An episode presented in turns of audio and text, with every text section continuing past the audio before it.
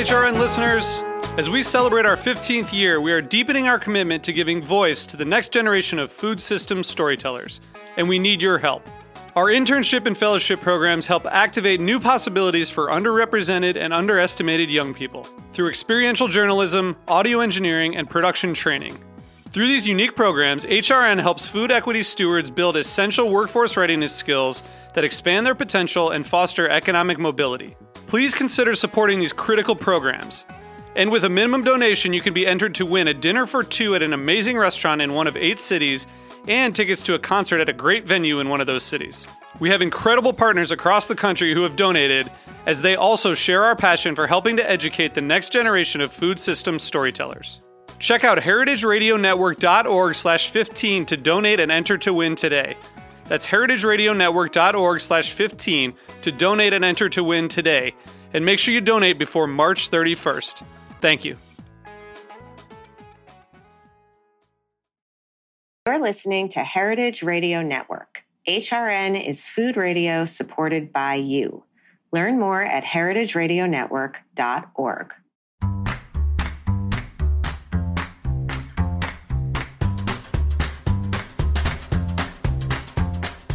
I'm Alison Cayne, and welcome to In the Sauce, a podcast about building consumer brands from the ground up. I love doing this show because I get to interview everyone from production gurus to marketing and social media mavens, anyone who can guide me on this crazy journey. This is the story of building Haven's Kitchen sauces, but it's also the story of every growing brand because we're all in the sauce. Today, I'm speaking with Crystal Ung, founder and CEO of Bowlcut, the sauce brand named after everyone's favorite 80s haircut, building next generation Asian American flavor.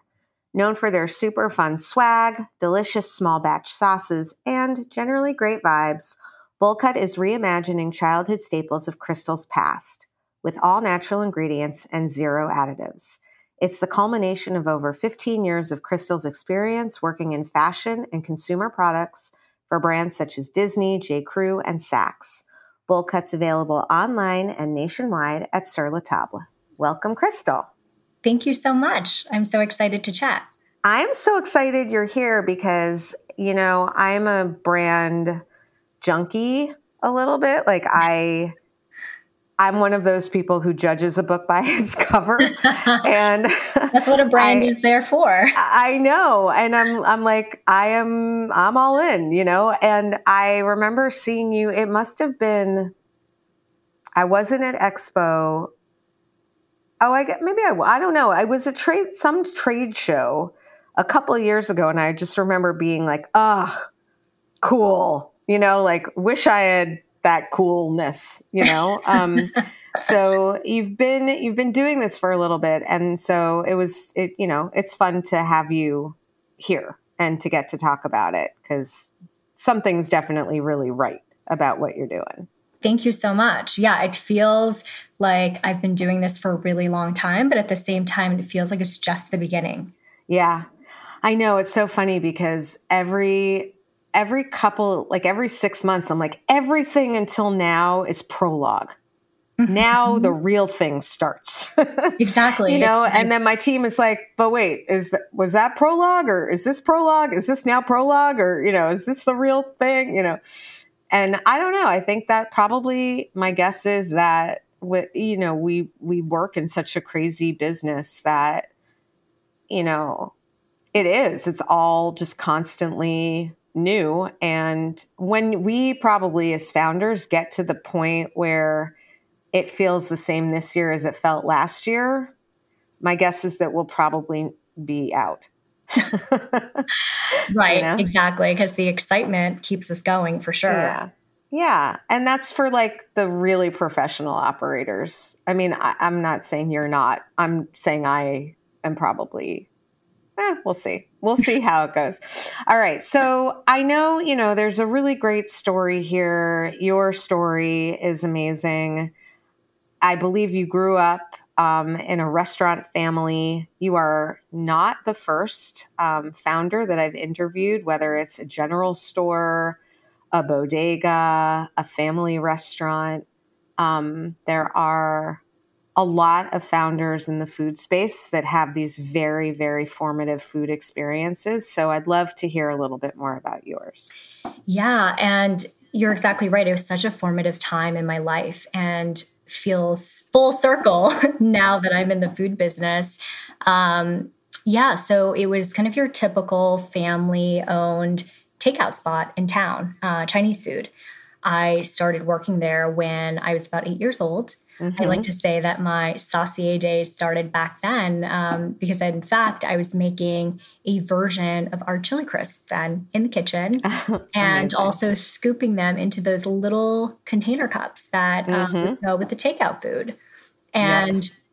what made it so special was, of course, working alongside my father, but also seeing that kind of extra care he yeah. put into ensuring the best quality um, really has stuck with me and really one of the the kind of key ways we operate as a business. Um, you know, just yeah. to give you an example, during the slow period, every day from 3 to 5 p.m., everything was cooked to order, which operationally wow. is insane. Yeah. So he literally, yeah.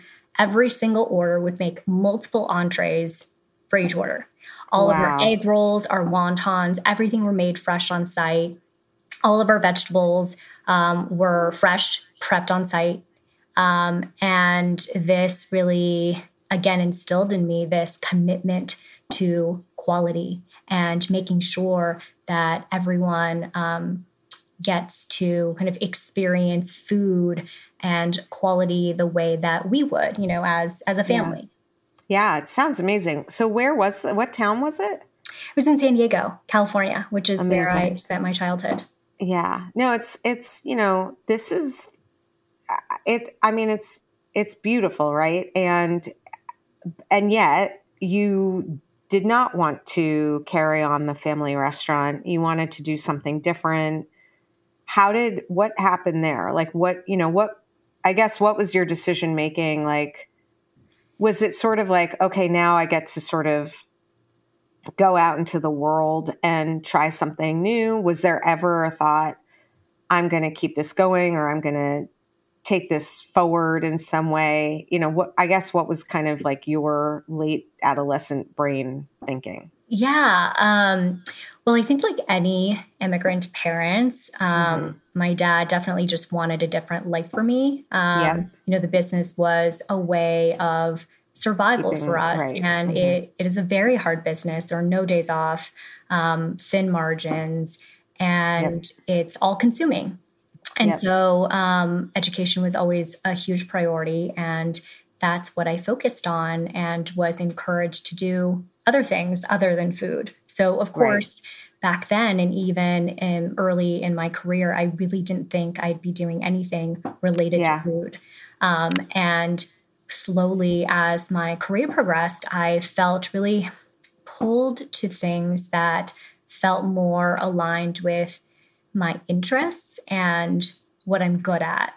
Mm. And, you know, this is really my dream job. Um, yeah. And I think if you could distill what I currently am doing as CEO of this business, it's this amazing opportunity to kind of think, innovate, and execute in terms of possibilities, right? Like this kind of creativity that's not creativity in the traditional sense, mm-hmm. being able to ask how things can be better, challenging the status quo.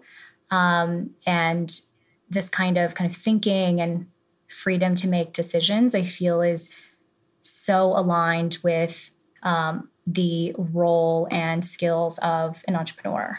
Yeah. It's so funny that you're saying that because I was just on LinkedIn and someone DM'd me about like an innovation conference in the spring and if I wanted to, you know, speak. And I wrote back and I'm like, "Hey, like sorry, thank you. I'm not in in tech." you know, I don't know. Like I don't know how to get my name. And she's like, no, no, no. Like, we're just talking about like innovation and your products are really innovative and the content that you're making is, is innovative. I'm like, oh, yeah. Like, it is like, you know, we know that when we're sitting with our teams and we know that what we're making anytime you're taking something that didn't exist before and you're making it better or you're creating something that literally out of thin air is innovation. Um, but you know the term i think has been so i'm always like but this is so it's like too earthy to be innovative. You know it's like we're making food and with like ingredients that have grown in the land, you know? like yeah. it feels like and yet in a lot of ways it is more it's it's very innovative, right? I mean it's but that's such a good call out. Like mm-hmm. innovation is tied to technology, and that's mm-hmm. really where I think most people's minds go. Totally um, is tech, and but you're right. What we are creating um, is innovative and also so important, right? I mm-hmm. mean, health is so important in nutrition and yeah. ultimately that's what we're trying to do is to address the nutrition part of of food and sauces. Yep. So what did you end up i mean I, I know that you know like we said in your bio you know you were working for disney and j crew and saks like how what was the what was the journey there oh yeah you know? it, it was a wild journey um so i'm a little bit older as a founder i feel like Oh my the gosh, founding the founder world tends to be quite young. Yeah. Um, and when I was in college, there was no entrepreneurship, there was no startup, anything. Yeah. Facebook had just launched. Um, as a startup. And mm-hmm. so I knew that I wanted to ultimately have a business, but I had no idea how or what that would look like or what kind of business. Um, and again, back then there there weren't any kind of programs or any internships, anything related to that, right?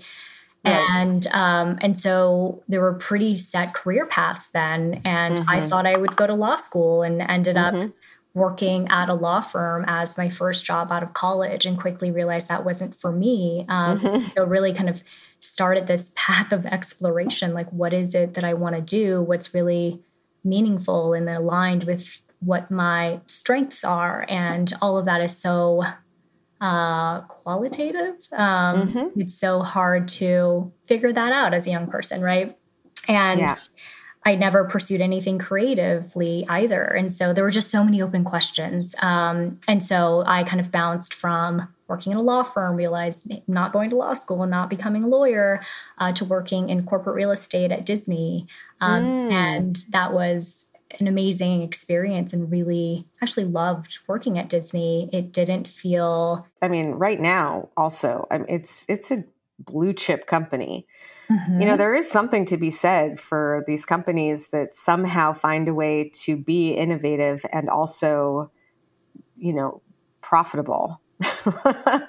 you know, and yes. it's funny because I don't know, I was just listening to a pivot podcast about Disney and um, you know, Bob Iger and and they were just talking about how the the thing about Disney is like, you know, okay, yeah, you get these kids and they love the content and they love the shows and they love the movies and they love the characters. But what really sort of seals the deal is going and this embodiment and this experiential, just sort of like whole body, you know, swimming in the brand, to your point, you know? And um, I get, were you looking at real estate what were you looking at real estate for? it's a good question. So technically, we were under corporate finance, and mm-hmm. um, my role specifically was portfolio management. So it was more about um, keeping all of the kind of data and mm. reporting. Mm for all of the property globally. Mm-hmm. So that included properties in Hong Kong, for example. Yeah. Um, and we worked very closely with other teams within the real estate group. So there was design and delivery, um, there was account management, and they're more about acquisitions and acquiring properties. Right. Uh, so we all worked together um, to really execute on the strategy of the real estate portfolio, which was huge, mm-hmm. of course. Yeah. Um, and and there's a lot of very smart people that work at Disney and right. what was striking was just how nice everyone mm-hmm. is at Disney. Like it's definitely part of the culture. Um, yeah.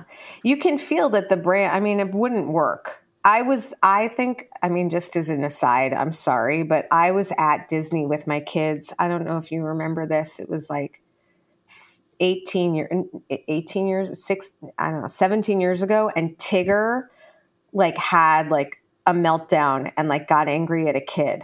And like the whole like everyone's I remember like, this. oh no Tigger attacked. Yeah like we yeah. were there.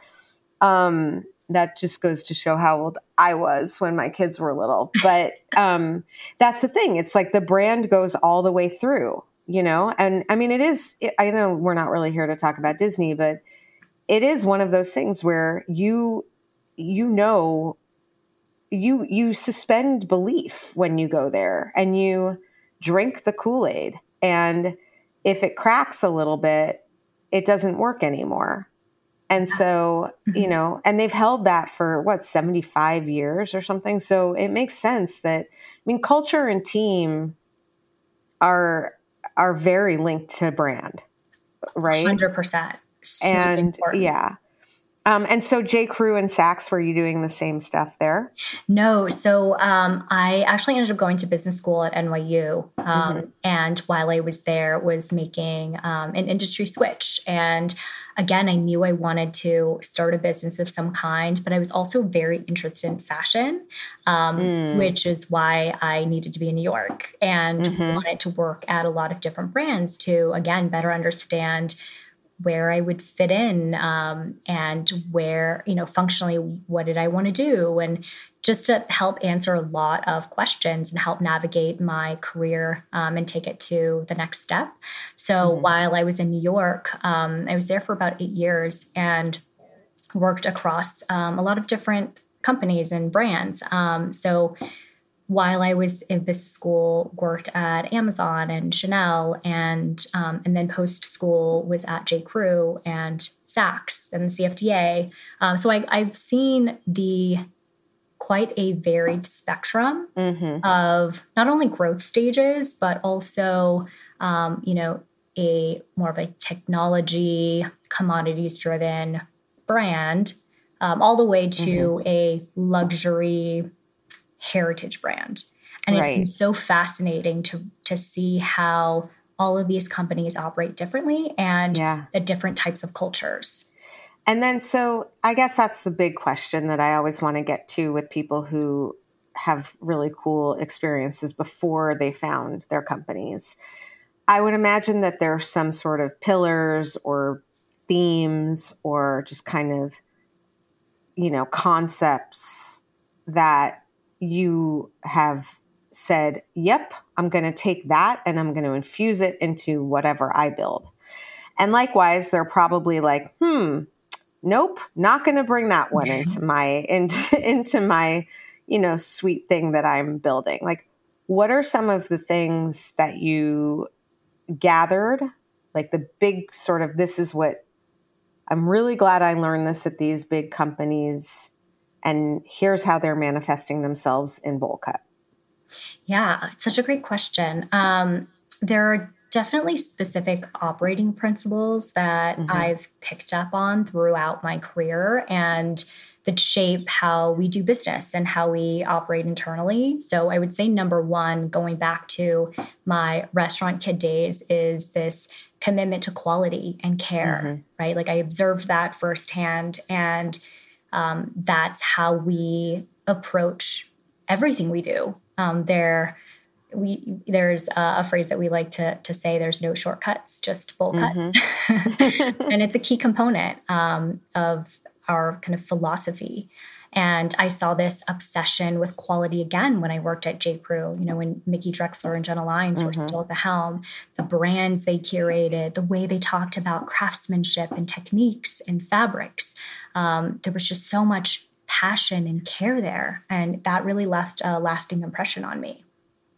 Yep. Um, and, you know, as it relates to values and culture, um, mm-hmm. having worked at a lot of these different organizations, culture, you know, it's really, it's created early on and it really impacts how work is done and the day-to-day experience um, of work right and mm-hmm. to your point it really it really does affect the brand um, and i've thought a lot about this and wanting to create a vibrant work culture that is both challenging and fast paced, but enjoyable. Mm-hmm. And I think it really starts with how you find and bring on talent, right? So yeah. there needs to be kind of a, a people product fit, if you will, mm-hmm. right? There's a certain kind of personality that thrives in a startup environment. It's not for right. everyone.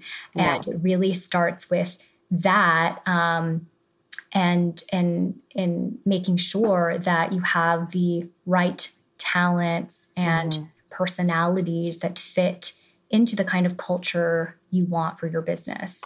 Yeah, you know, it's funny because I always use the word alignment.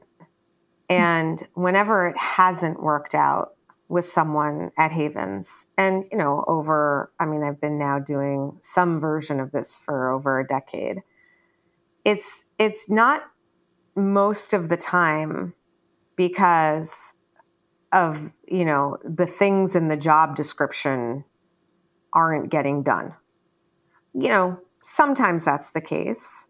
Um, it's more a question of communication style project management skills um, willingness to listen willingness to collaborate mm-hmm. you know the ability just to sort of integrate a lot of different information at once and make yourself a game plan and then communicate that game plan. Mm-hmm. And those are really hard things, I think, to test or interview for because people aren't like, yeah, I don't really, I'm not that good at that. You know, mm-hmm. like no one knows. And it, and it, and likewise, I mean, people who've left us, you know, have wanted more direction from me, let's say, or, you know, they've, they've thought everything. I, who knows? You know, they wanted. I don't know what they wanted. Um, we can go ask all of them. But um, yeah, I mean, how have you found? You know, because you said it's created early on. I think that that's very true. I think that a lot of founders, the culture is just them. Mm-hmm. A lot of times, um, and then once the company starts to grow, you know, when you say, "What is the culture here?" they almost have a hard time verbalizing it. And if you ask, you know, all 20 people, let's say at the company, not everyone can say the same thing. Mm-hmm. So I guess as you've sort of grown and as the as you know the the business has developed, are there any specific things that you're doing to make sure that you stay true to that culture? It's such a good question. Um, and of course, it's something that's always evolving. Um, mm-hmm. Depending on, or something you saw at J. Crew, for instance, you know, or something that you saw at one of these companies that knew how to do it.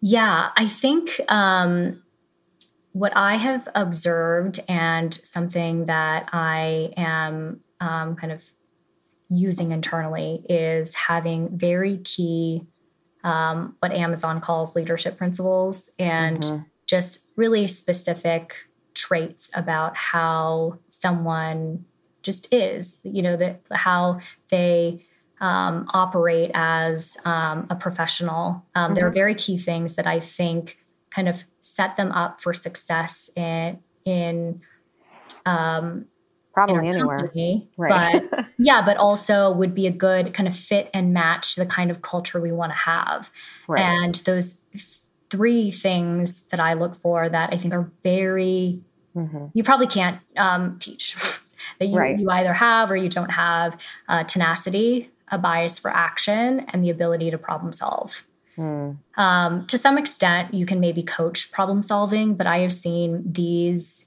three traits, which to your point are very hard to interview for or to figure out if that person, you know, yeah. has or doesn't have. Um, they're they're at the top of my list mm-hmm. in terms of how a person should operate and the the kind of and it leads to the kind of culture I want to have, right? Again, this mm-hmm. like challenging, fast-paced, exciting, place to work where you get to ha- you know have ownership over your projects and your decisions and yep. Are able to have freedom of thought and to think big and and um, to help solve big problems. Yep. No that makes a lot of sense. All right we're going to take a quick break and then we're going to come back and talk about a couple of other operating principles before we get into the sales and the distribution and the ops and all the fun stuff. Great. We'll be right back. Hi, listeners. We wanted to let you know that Heritage Radio Network's Julia Child Fellowship application is now open. The fellowship offers an enriching experience for aspiring food writers and journalists who share our passion for food systems change. The fellowship is a great way to progress in the field of food journalism and digital media and will start in early January 2024. This fellowship will provide participants with hands on experience, mentorship, and access to an extensive network of industry professionals. The application deadline is November 27, 2023. Check out heritageradionetwork.org and click on the Julia Child Foundation Writing Fellowship link to learn more. If you or someone you know has interest in food studies and journalism, this might be a great fit. Go to heritageradionetwork.org and check out the application today. Thank you.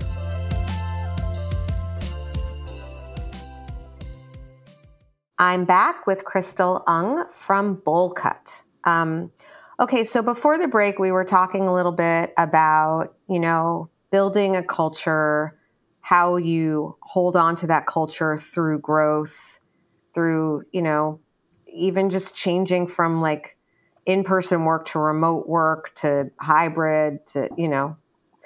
And you were talking about, um, you know, the operating principles that you had for the business. So, you know, making sure to hold on to what you learned very early with quality and care and no shortcuts, just bold cuts, which I love. And, you know, creating a culture based on leadership principles. Is there anything else that you feel like you grabbed onto, whether it was, you know, early on or at the companies that you worked at that seemed to be getting something right? Um, yeah. That, yeah. I think one thing I actually felt was missing probably at every company was a sense of humanity and empathy. Mm. Um, mm-hmm. And I think this is something that you can get from your direct boss, mm-hmm. right? Um, but a company as a whole, it always felt um, like there was a disconnect there. Mm-hmm. And that to me is really important because I think for so long, work and life has always been separated. Mm-hmm. And that's just not reality. You know, yeah. it's intertwined, um, especially for a small business when there's so much going on. Your work yeah. and life is just intertwined. You're working from home, et cetera, et cetera. And and so if it's so integrated into your life, then there needs to be another um, kind of perspective to work, which is to have this kind of extra sense of care um, among people, right? And yep. um, and that I've always felt was missing from any job. Yeah. Um, it's interesting. I remember I was telling someone this was literally decades ago, and I was talking to a friend of mine who was a therapist, and I was like, you know, it was something that was happening at work. I was not in this field. I was in urban development at the time, mm-hmm. and someone had been sort of callous, I thought, with me. And, you know, I said, I'm trying not to take it personally. And she's like, but you're a person. So it's hard not to take it personally because you are a person. And it always stuck with me because I find that the people that say don't take it personally are usually A, the most sensitive to their own feelings, and B, most likely the least sensitive to other people's feelings. Mm-hmm. You know, like mm-hmm. it is personal because this whole thing, every business is built with people. I mean, mm-hmm. unless it's not, and then I don't know what the hell's going on. But, you know, a lot of guests, I mean, I would say out of 219 episodes, probably 200 people talk about one of the key things being relationship building. Mm-hmm. Whether you're building relationships with your suppliers or your team or your investors or the people that are selling your products, your, you know, your buyers. And that without those relationships, the trust isn't there And mm-hmm. without the trust, the relationship is very fragile. Yes. So, you know, I think everything is personal. And, you know, I just always think it's funny because I'm always like, yep, there's another person saying, you know, I don't take it personally or don't take it personally. I'm like, but you are because, you know, you're a person. Um, so, how are you? I mean, it's hard though, separately. I mean, I'll say, as a founder, you don't want to be the parent. Mm-hmm. You know, you don't want to put yourself in a position of like being the mother hen to your mm-hmm. whole team.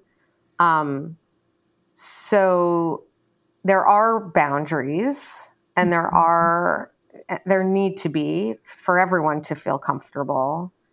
So how how do you kind of balance the I want to be I want to foster a a community and a safe space where people can feel you know okay with each other and whether it's built on empathy and at the same time respect boundaries keep it professional you know not be not blur those lines too much because then it becomes hard to give good feedback and to get good feedback and yeah you know yeah it's such a good question and i don't claim to have all the answers of course right. and, and, we're still kind of figuring things yeah. out as no, they go yeah.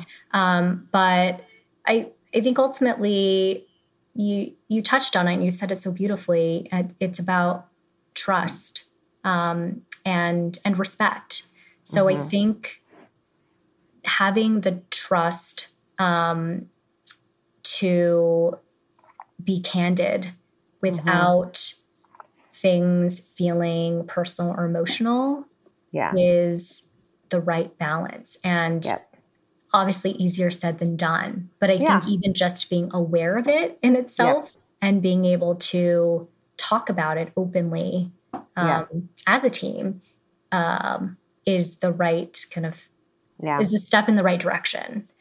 So yeah, it's very hard. Um, you know, I'm a new mom and I feel like my like nurturing side is definitely coming yeah, out. your hormones are pumping. Yeah. but at the same time, you're a business owner, owner, you have to make sure things are done.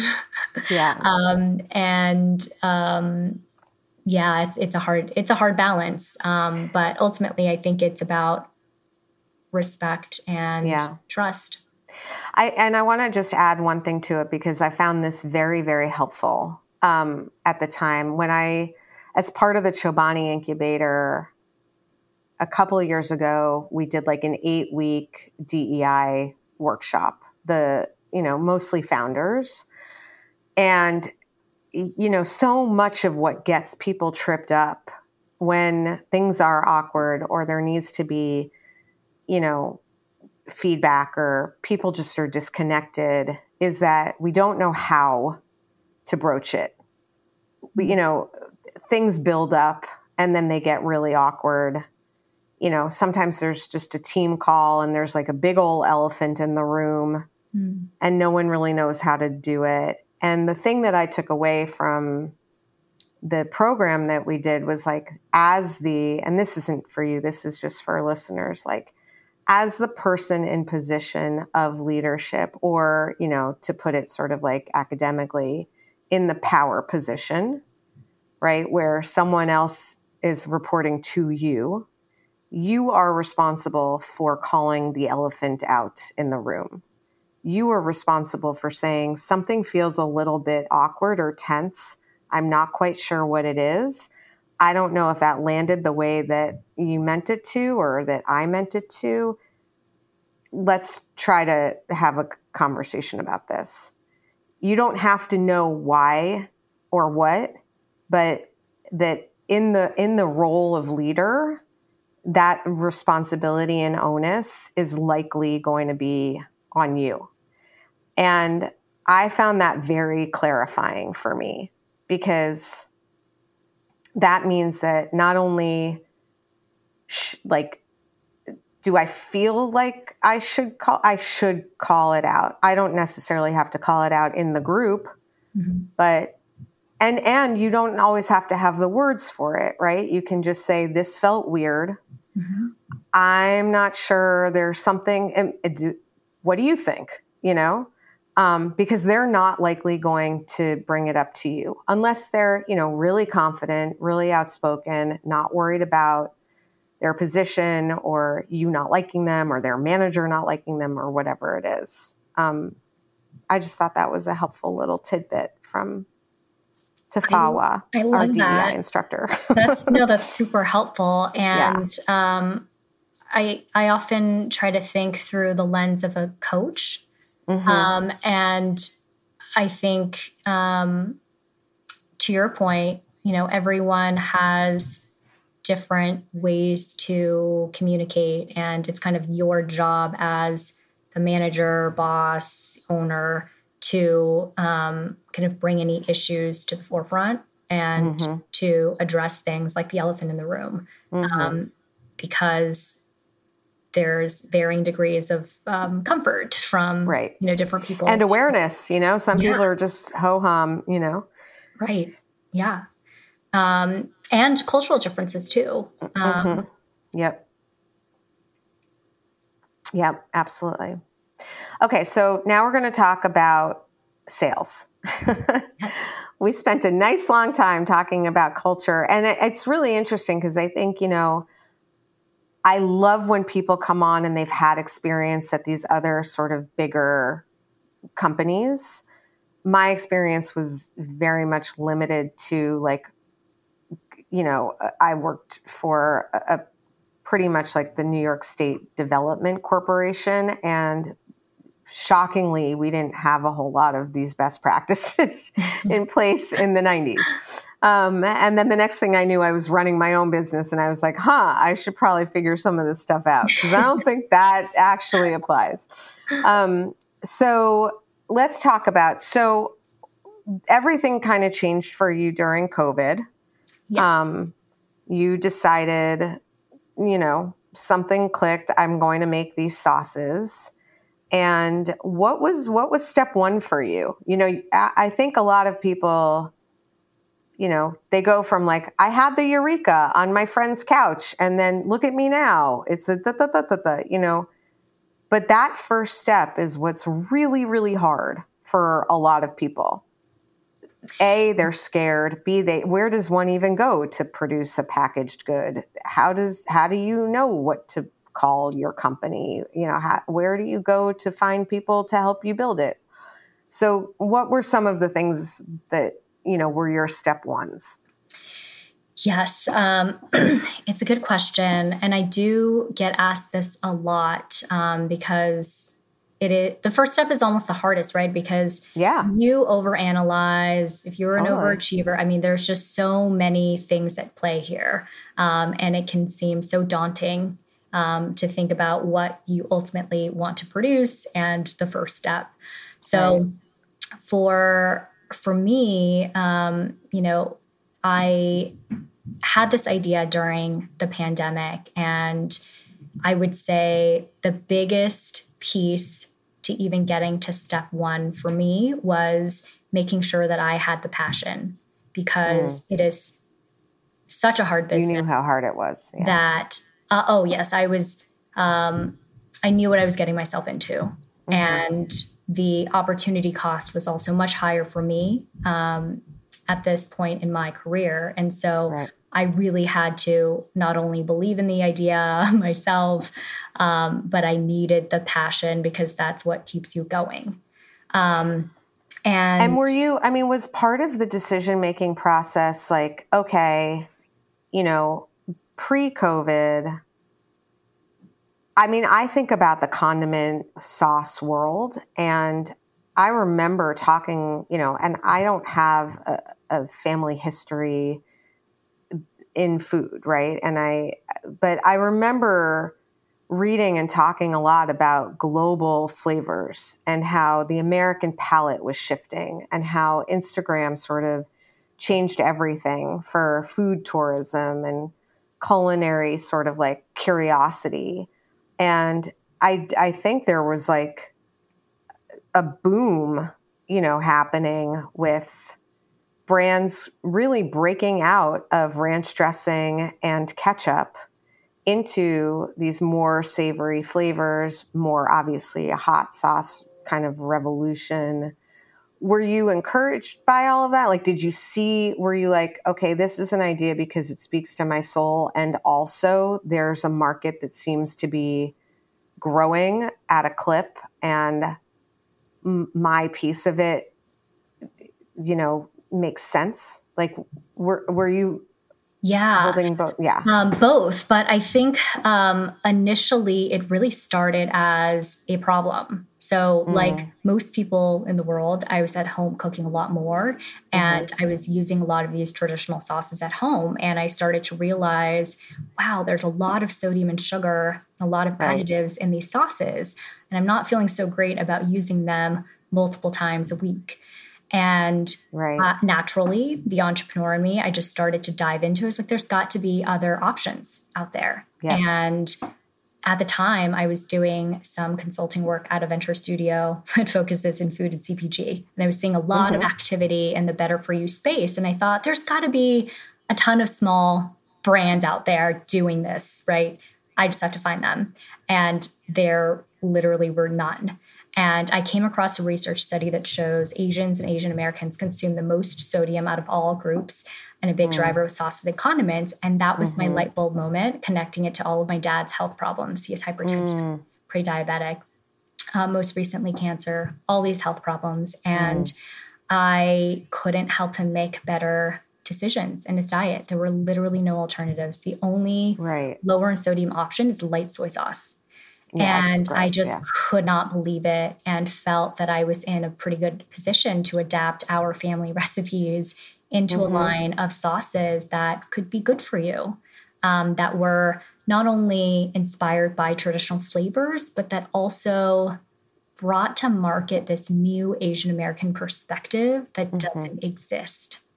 Right. And the passion part for me was at the height of the pandemic, we were seeing a lot of violence um, towards mm, Asian Americans, mm-hmm. and driven by COVID, of course. And that, um, you know, working in my dad's restaurant in this small town, I saw firsthand how food can bridge cultures, and mm-hmm. the people were so lovely who would come in and be so curious about our heritage, our culture, our history, would wave to my dad in the kitchen. Mm-hmm. I thought there was no better time than now to start a food brand that could right. similarly help bridge cultures and mm-hmm. drive empathy through food.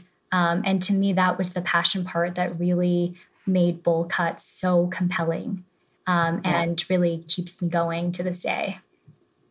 And so step one?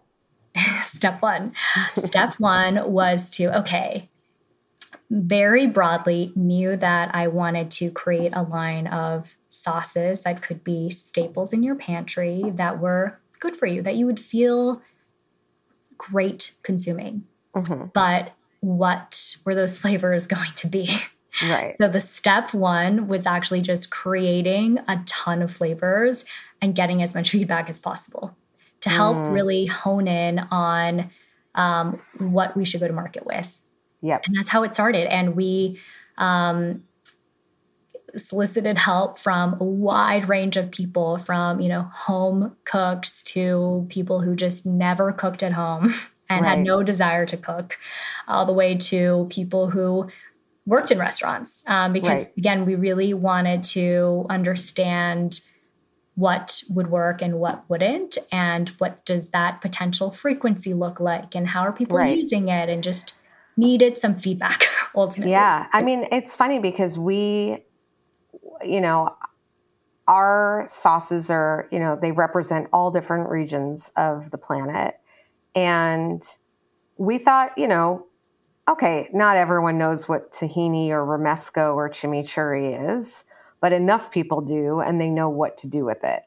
And we were just so surprised at how much consumer education actually was necessary. Still, you mm-hmm. know, I mean, there are still big questions around what do I do with this? What do I put it on? Where's the recipe? Uh, were you surprised at the I mean, did did you think no, you make such a yeah. great point. Like, yes and no, right? Because yeah. you see all of these trends that show the American consumer is open to mm-hmm. quote unquote ethnic flavors and Asian right. global flavors are um, growing and on the rise and all these things. Right. And you have an entire generation that grew up using sriracha across different types of cuisines. Mm-hmm. So there are certainly trends that point um, to this exciting opportunity where there's mass appeal, right? Um, that uh, around flavors that were once seen as niche, but yet, mm-hmm. to your point, there's is a lot of education that's needed. Our yeah. barbecue sauce is a great example of that. Um, I've done a lot of demos, events, etc. So I get to interact one on one quite a bit, and when people taste the flavor of our char siu barbecue sauce, there's always this overwhelmingly like surprise mm-hmm. excitement that right. they love it so much. It doesn't and taste like sweet Baby Ray. Right, right. Yeah. yeah. So you've either had the flavor before because you grew uh-huh. up eating a char siu bao, or right. you haven't, and you're so shocked that you love this and it and it's so versatile that you literally can put it on anything. You don't have to cook with it. Mm-hmm. Um, and when I offer ideas of how to use it, it's like their eyes get big and they get so excited. Yeah. Um, but it does require the education. Um, right so that's definitely a really big hurdle for us. And how are you tackling that? I mean, I, you know, you know, we try to tackle it with as much content as possible, um, because you know I can't talk to everyone, mm-hmm. and we can't demo everywhere. And I think it's, you know, the jury's out a little bit on whether demos even really work uh, for, or, you know, worth. I guess whether they're worth the the buck. Um, but are you, have you shifted anything or changed anything, adapted, you know, r- renamed anything like that, that, that, w- w- you know, you kind of look yeah. back and you're like, yeah, that I probably overestimated this. Yeah, no, it's, it's a challenge that's ongoing and mm-hmm. we're trying different things in order to address that. But number one is content and recipes. That's the mm-hmm. best way for people to understand how to use our products is just through recipes, right? And showing. So um, we invest in content on social uh, recipes, etc. But I think it'll will.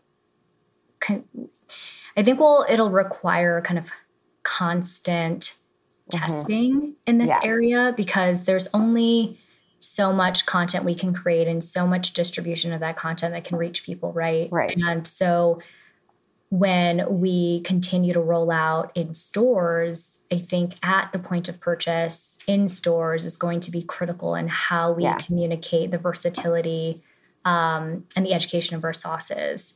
And this is something we're actively thinking through because um, our yeah. no, I, everyone, like packaging is like I, one yeah. element of that, right? Like how can we, from a messaging standpoint, packaging standpoint, how can we make it yeah. so obvious? Well, we always go through, you know, I think, you know, drizzle on everything means nothing. drizzle on your, you know, tacos or steak sounds like what if I have chicken? You know? And it's it my brain goes around and around and around in circles on this you know? I, I, think that consumers are getting more comfortable with things outside of you know ketchup mayo and mustard. Mm-hmm. um, and you know i guess my question for you is like did, so you started direct to consumer i would imagine. Did you launch online we did, but um, you know, having worked in marketing, I knew that D2C was only going to be a channel. Of, yeah, one channel. Um, it was always the plan to build an omni-channel business. Um, I knew that D2C would be very expensive, not exactly sustainable, especially for our type of product. Mm-hmm. Um, so, yeah, so initially, yes, launched D2C. Um, we're now in over 50 doors across the country and nationwide um, at La Table, and we'll be at World Market next month, and we'll continue to grow and scale through stores. Um, cool. And so I want to talk a little bit about Sur La because it's, you know, usually when I read it off, I'm like, you can find them at Sprouts. But oh, you, I mean, it's kind of cool. Like you're taking a, a little bit of a different channel approach here. You're going where people cook, which is nice. Um, I mean, I'm wondering is that consumer that's going because they like cookware and they plan on using their kitchens? Are they, was that a, I mean, it, I never had the opportunity to do any kind of alt channel at all because it was fresh. Hmm. Mm-hmm. But you know, even when I interviewed like Aishwarya from Brightland, you know, she was talking about Anthropologie and and Barrel. Like they're they're giftable, they're beautiful. People already are invested in like making a nice meal or having friends over. Like there's something about that consumer that they're looking for a different experience and they might be a little less price sensitive than the Kroger shopper, for example have you it was that like a yeah yeah so um i adhere to the philosophy that when others are zigging you want to be zagging and mm-hmm. i've always taken um, kind of a different approach in thinking about distribution and want to be in some of these non-traditional uh, mm-hmm. retailers and kind of unexpected retailers um, but knowing exactly who our customer is is helpful in that right? So to um, to answer your question we have kind of two primary segments and one of those segments is that sur la table consumer. Um, they're right. cooking they're foodies they're excited by different flavors and different ingredients. They have dinner parties. I mean that is the mm-hmm. consumer that loves our products. So we want right. it to be where that person is. And it is also giftable, right? Yeah. Um, and so this led us to pursuing certain retailers that might be viewed as kind of non-traditional because the playbook right. has always been like go natural sprouts whole foods first and then you do right. whatever next um, yeah i mean i think that playbook too is i've been thinking a lot about that in the last couple of years. Like, I think all the playbooks seem to be out the window. I think, I mean, I'm going to adhere to the no shortcuts, bowl cuts uh, philosophy because, you know, arguably those channels are incredibly expensive too. So when you have less money feeding the ecosystem from venture, you know, the the margins for brands on those natural accounts by the time everyone's taken a bite out of the apple and they've done all their promoting and their marketing and all their stuff they're very expensive mm-hmm. you know i so i think the playbook has changed because consumers are now not as channel um, loyal mm-hmm. right like mm-hmm. there's a whole lot of research about people going from Walmart to Erewhon to Whole Foods to Target to you know like um, in one week. Um, mm-hmm. But I think also brands don't have as much money to spend on the you know four OIs at UNFI and then the four different things that they're expected to do at these bigger national you know natural retailers. So is the i mean it's it's a good smart strategy and it makes a lot of sense um, and i would imagine it's probably a better margin at the end of the day yeah we're and and that's i mean that's the hard part though right like there are trade-offs with every decision mm-hmm. and we're trying to grow thoughtfully and um and and are mindful of um being sustainable in our business Right. Um, and so you could spend a ton of money to drive a lot of growth, um, but is that sust- sustainable at the end of the day? Um, yeah. And we're trying to take a more cautious um, approach here, but that comes at the expense of other things, right? So it, it's yeah. hard. Yeah, I just finished my quarterly letter and you know, the for us this year was very much up at the front very beginning about contribution margin and, you know, profitability. It was not about growth and it was not about top line. And we've actually had to pull out of some of our accounts just to because I went in at the beginning of the year with a very fine tooth comb and I was like, huh, we're not really making any money on these people.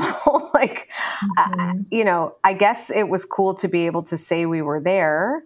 And mm-hmm. the idea is that eventually that account would be profitable, but it doesn't look like it's happening anytime soon.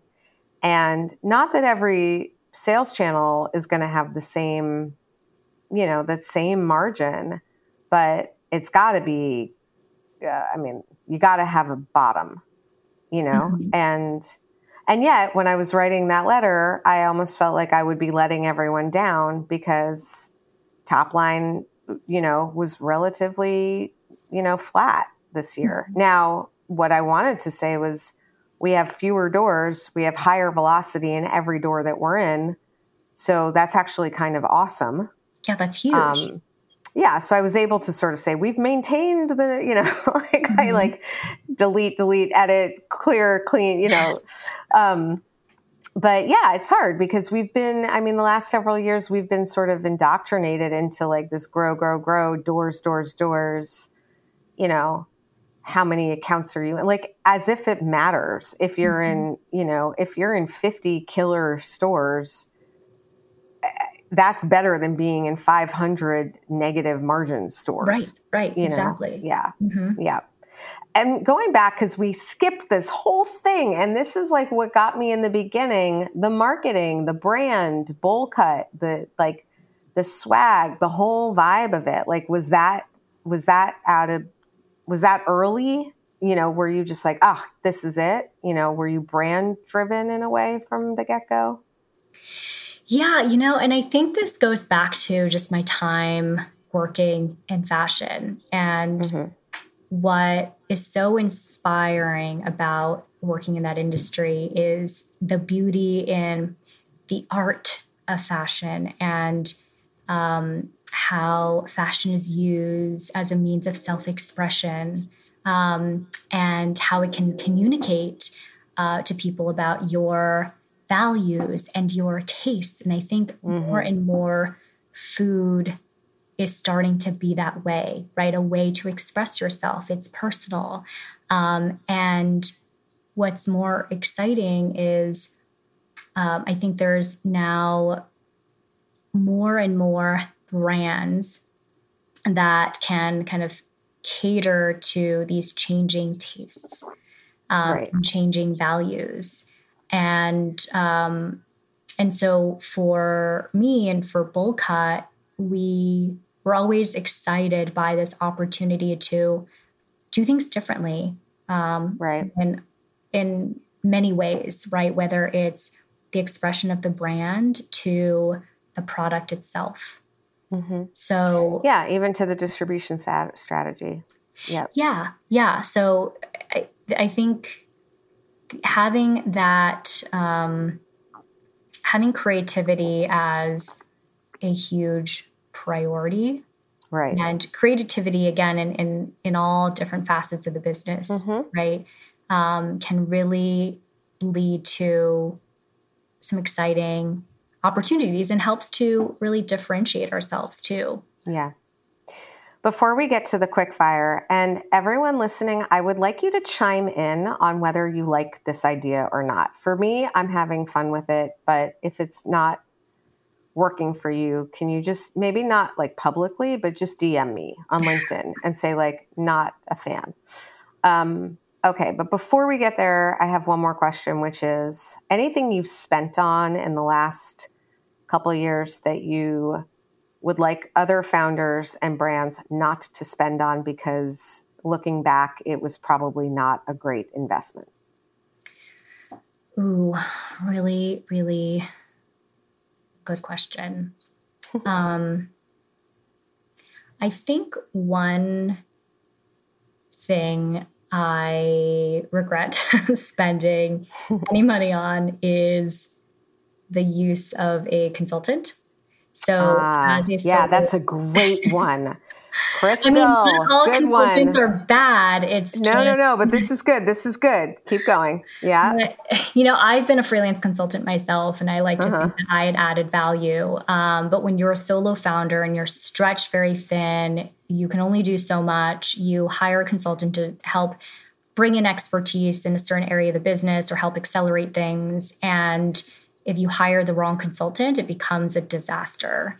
And so I felt like I definitely wasted a lot of time and money on a consultant. Um, and my advice is to trust your gut and to fire fast. Like you will never Yeah. re- regret firing fast.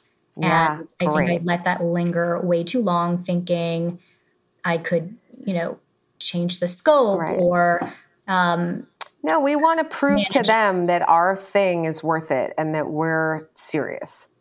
Yeah, I, I honestly think that's so much of the problem at the beginning that we put ourselves into this deferential position of, you know, well, we're not going to be a crazy founder. You're the one with experience. So we're going to, you know, sh- let you lead and show you that we're worthy of your time. yes, it's like putting too much trust and kind of um, not trusting yourself enough. Yep. Yeah. Okay, quick fire.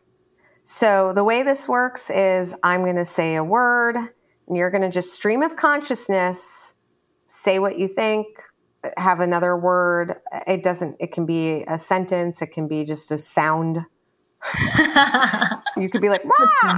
Um, okay, so here we go. Ready? yes. Okay, team.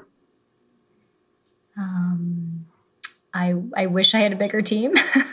Okay, perfect. Strategy. Oof. Um, o- ongoing, um, kind of al- always working on strategy. Good. Market research. um, uh, I would say necessary. Um, I would say necessary. Okay. Packaging. Um, fun, but also ever changing. Website. Ooh, needs work. Social media. Um, would love to spend more resources there. Hmm. 2023. Um, 2023 feels like we're finally making some strides. Oh, love that. Yeah. 2024. Is going to be our year. Amazing. See, that was fun. Um, and Crystal, thank you so much for coming on the show and talking about all this stuff with me. Um, it was just a really great conversation and really nice to meet you. So nice thank to you. meet you too. Thank you so much. And Liam, as always, thank you for engineering today's show. Um, like I always say, I could not do this without you. Um, so I'm super grateful to you and the folks at Heritage Radio Network and everyone listening. I'll be back next week with another episode of In the Sauce. In the Sauce is powered by Simplecast. Thanks for listening to Heritage Radio Network, food radio supported by you. Keep in touch at heritageradionetwork.org slash subscribe.